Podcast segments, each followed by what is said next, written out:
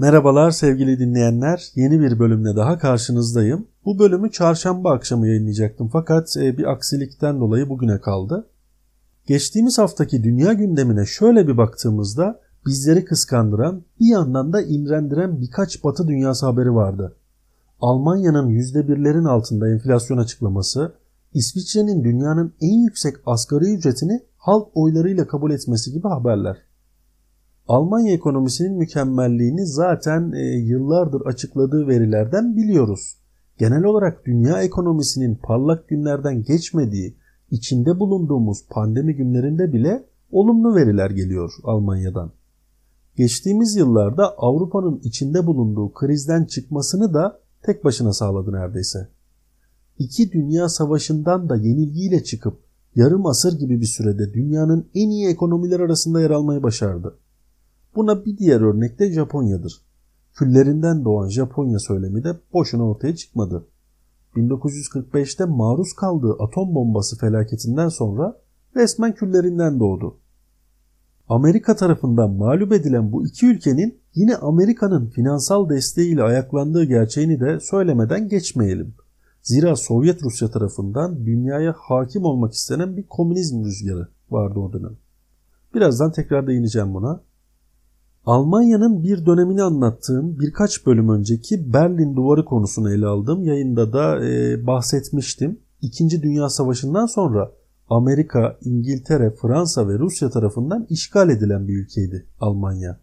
Japonya gibi atom bombasına maruz kalmasa da e, bir nevi dirilişi yeniden yaşadı diyebiliriz. E, Almanya'yı ele aldığım bu bölümde Hitler döneminin acımasız ve vahşice uygulamalarını, daha doğrusu genel olarak Hitler dönemini ele almayacağım. Zira bunun için ayrıca bir hazırlık gerekiyor. Yani ayrı bir bölüm konusu olabilir o.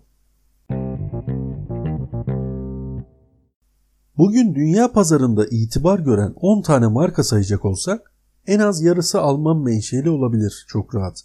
Özellikle otomotiv alanında pazarın lideri konumundalar zaten. Geçtiğimiz yıl bir yerde okumuştum. Volkswagen grubunun bir yıllık cirosu Türkiye'nin yıllık gayri safi milli hasılasından daha fazlaymış. Sadece bir marka grubunun cirosundan bahsediyoruz. Almanya ve İsviçre'deki ekonomik refahın tüm Avrupa ülkeleri için geçerli olmadığını rahatlıkla söyleyebiliyoruz. Özellikle bizim gibi Akdeniz ülkeleri olan İtalya ve Yunanistan ciddi bir darboğazdan geçti yakın tarihte. Hatta o dönem zaman zaman tartışmalara konu olan Akdeniz ülkelerinin tembelliği mevzusu gündeme gelmişti. Akdeniz ülkeleri hakkında bu yorumların yapılmasını haklı çıkaran argümanlar fazlaca mevcut aslında. Zaten kolay kolay e, bir İtalyanın, bir İspanyol veya e, bir Yunan'ın çıkıp da bizler de en az Almanlar kadar çalışkan, üretken insanlarız dediğini duymadık. Yapmıyorlar zaten bunu. Diğer yandan baktığımızda İskandinav ülkelerinin bir istikrar abidesi olduğunu da görüyoruz. Aynı coğrafyada bulunan İsveç, Norveç, Finlandiya ve Danimarka gibi ülkelerin dünyanın en refah ülkeleri olması birkaç sebebe bağlı olmamakla birlikte tesadüf eseri de değil sonuçta. Zaman zaman e, kendi aramızda da konuşuruz. E, nasıl ki biz Akdeniz ülkelerinin e, genel olarak tembelliğinden konu açılır zaman zaman. Bizler de İskandinav ülkeleri için abi adamların iklimi çok kötü yapacak bir şey bulamıyorlar ne yapsınlar çalışıyorlar. Ama İtalya, Yunanistan falan öyle mi? Sahil, güneş, kum gibi e, analizlerimiz de oluyor. Çok yanlış bir değerlendirme de değil aslında. Tek bir sebebe bağlı olmamakla birlikte tabi. Akdeniz ülkesi insanı olarak bizler keyfimize düşkünüz gerçekten de. Öyle çok çalışıp e, üretmeye ayılan bayılan insanlar değiliz. Bireysel olarak işkolik ve çalışkanlık değil buradaki mesele. Elbette her birimizin çevresinde en az bir adet e, işkolik bir insan vardır. Bu bireysellik kolektif bir hale gelmeyince toplumun geneline yansımasını pek göremiyoruz haliyle. Bir de bu yaşam şekli ve alışkanlıklar öyle kısa sürede oluşacak normlar değil. Mesela e, yaşamlarını tırnak içinde e, robotlaşmış diye tanımladığımız Japonlar aslında çok da fazla seçenekleri olmadığı için bu düzeye geldiler. Maden kaynakları bakımından son derece fakir, ekilebilir tarım alanı %16'larda olan, hayvancılığa imkan vermeyen kötü bir coğrafya düşünün. İnsanlar bir şekilde hayatta kalmalılar ve doğal şartlar açısından dünyanın diğer ülkelerine göre 1-0 gerideler. İşte bu gibi etkenler insanları bir şekilde bir noktadan tetikliyor. Coğrafya ile hiç de ilgisi olmayan, çalışmaya ve sadece bilime e, dayanan teknolojiye önem veriyorlar ve sonuç ortada. Dünyanın üçüncü büyük sanayisi oldular. Ülkeler için yapılan bir takım yakıştırmalar var. Hemen hepimizin bildiği. İşte Türkler için misafirperver, İngilizler için soğuk, Almanlar içinse disiplinli yakıştırması yapılır. Alman disiplinini futbol muhabbetlerinde de sıkça duyarız, duymuşuzdur. Almanların disiplinli ve çalışkan olmaları yatsınamaz bir gerçek. Bu disiplinin e, bir asker krallık olan Prusya'dan gelen bir özellik olduğu bilinir. Şimdi bu bahsettiğimiz Almanya'da dahil refah Avrupa 2. Dünya Savaşı'ndan sonra dibe vurmuş bir haldeydi. 6-7 yıllık savaş bütün ülkelerin ekonomik kaynaklarını tüketmişti. Bütün ülkelere ağır tahribat getirmişti. E, bu durumu fırsat bilen Sovyetler Birliği komünizm propagandasına başladı. Bir diğer yandan ABD'nin buna engel olması gerekiyordu.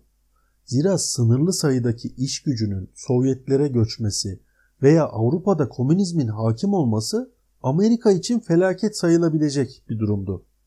Hal böyleyken Avrupa ekonomisinin toparlanması için Batı Avrupa ve beraberindeki 16 ülkeye 15 milyar dolar ekonomik destekte bulundu ABD. E, bu meblağ Avrupa'nın derdine çare olmayınca ABD e, sonraki yıllarda tekrar devreye girerek yardımlarına devam etti. Marshall Planı kapsamındaki bu yardımlar Avrupa'nın ayağa kalkmasındaki itici güç haline geldi.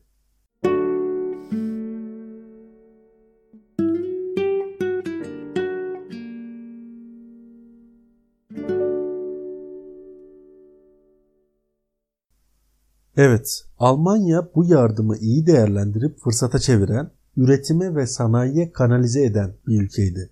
Tabii ki Almanların arkasında 100 yıllık bir sanayi tecrübesi ve e, disiplininin olması da ayrı bir avantajdı onlar için. Disiplin mevhumuyla birlikte var olan ve onlar için hayati önem taşıyan değerlerden biri de dakik olmak. Dakiklik Prusya Krallığında askerler ve yetkililer arasında en önemli öncelikti. Bir erdem olarak kabul edilen bu olgu e, zamanla ülkenin tamamına yayıldı. E tabi kırsal kesimde veya görece yeni nesil bireylerde biraz gevşeme olması normal bir durum. Bir de yani sonuçta bir ülkeden bahsediyoruz. E, bütün toplum homojen değil. İlla ki e, yani bütün her yerde olduğu gibi toplumun belli kesimlerinde belli normlara uymayan bireyler olacaktır. E, dolayısıyla bütün Almanya için inanılmaz işte disiplinli ve dakik bir halka sahip e, tanımlamasını yapamayız. Bu mümkün değil zaten. Ama genel olarak e, günlük hayatın akışında ve iş yaşamında bu dakiklik kuralına daha doğrusu geleneğine hala uyuluyor. Otobüslerin ve diğer toplu taşıma araçlarının vaktinden birkaç dakika sonra gelmesi çok alışılmış bir durum değil. Toplantılara, görüşmelere e, bir dakika geç kalmak bile büyük bir kabalık olarak e, algılanıyor orada. Molalar dışında mesai saatlerinde örneğin insanlar sadece ve sadece yapılması gereken işleriyle ilgileniyorlar bu konuyla ilgili araştırma yaparken e, iş sebebiyle geçici olarak İngiltere'ye giden bir Almanın anlattıklarına rastladım. E, şunu söylüyor. Çalışmakta olduğu grubun çatısı altında olan İngiltere'deki e, bir şirketin ofisinde çalışıyor geçici bir süre. E, şunu söylüyor. Ofistekiler çalışırken bir yandan da kendi aralarında konuşuyorlardı. Birbirlerine özel hayatlarından ve etkinliklerinden bahsediyorlardı. Yani işte bizim de çokça alışık olduğumuz bir durum e, Türkiye'deki ofislerde, iş ortamlarında. Ve şunu söylüyor. O kadar şaşırdım ki böyle bir şeyle daha önce hiç karşılaşmadım Almanya'da. Bizim iş saatlerimizde insanlar sadece ve sadece bilgisayarları başında veya makinaları başında veya artık meslekleri, işleri her neyse bununla meşgul olur. E, bu da galiba verimliliği artıran unsurlardan biri. Bizler bilgisayardan rapor yazarken bir yandan Instagram'da turlayıp diğer yandan da indirimden aldığımız ürünleri anlatabiliyoruz ofisteki arkadaşlarımıza.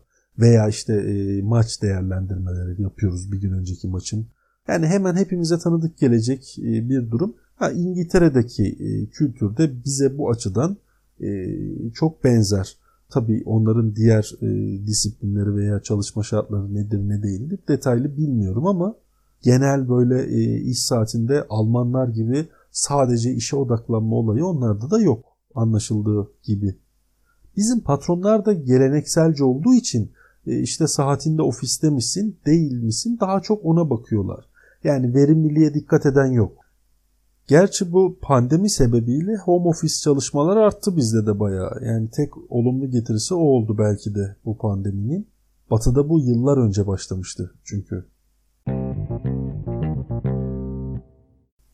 Bu bölümde biraz Alman övgüsü yaptık. yani yıllardır kulaklarımıza çalınan Alman disiplini hasletini incelemeye en azından referans olabilecek bir giriş yapmaya çalıştım. Söz konusu disiplin, düzenlilik aslında Japonya ve İskandinav ülkelerinde de benzer şekillerde mevcut. Tabi Almanya'daki durumu ele alırken biraz e, Prusya krallığına atıf yaptım. İşte asker kökenli bir gelenekten gelmesi falan. Ama bu disiplinin ve düzenliliğin devamını anlamak için mevcut eğitim sistemlerine bakmak gerekiyor. İşte bugün Almanya ve e, İskandinav ülkelerinin eğitim sistemleri ne şekilde işliyor? ilkokuldan üniversite yıllarına kadar e, bireylerin yetiştirilmesi nasıl bir şekilde oluyor? Yani bunlar da çok çok önemli e, faktörler. O kısma girmedim bu bölümde. İlerleyen bölümlerde Batı ülkelerinin eğitim sistemlerini incelediğim bir yayın olabilir belki. Bu bölüm bir referans, bir giriş niteliğinde olsun o halde. Dinlediğiniz için çok teşekkür ederim. Haftaya yeni bir bölümle tekrar görüşmek üzere. Hoşçakalın. Tarihte bugün 9 Ekim 1988 tarihinde Kültür Bakanlığı 36 sanatçıyı devlet sanatçısı ilan etti. Yaşar Kemal, Fazıl Hüsnü Dağlarca, Hüseyin Gezer, Füreya Koral, Zühtü Müritoğlu ve Ömer Lütfi Akat bu ünvanı reddettiler.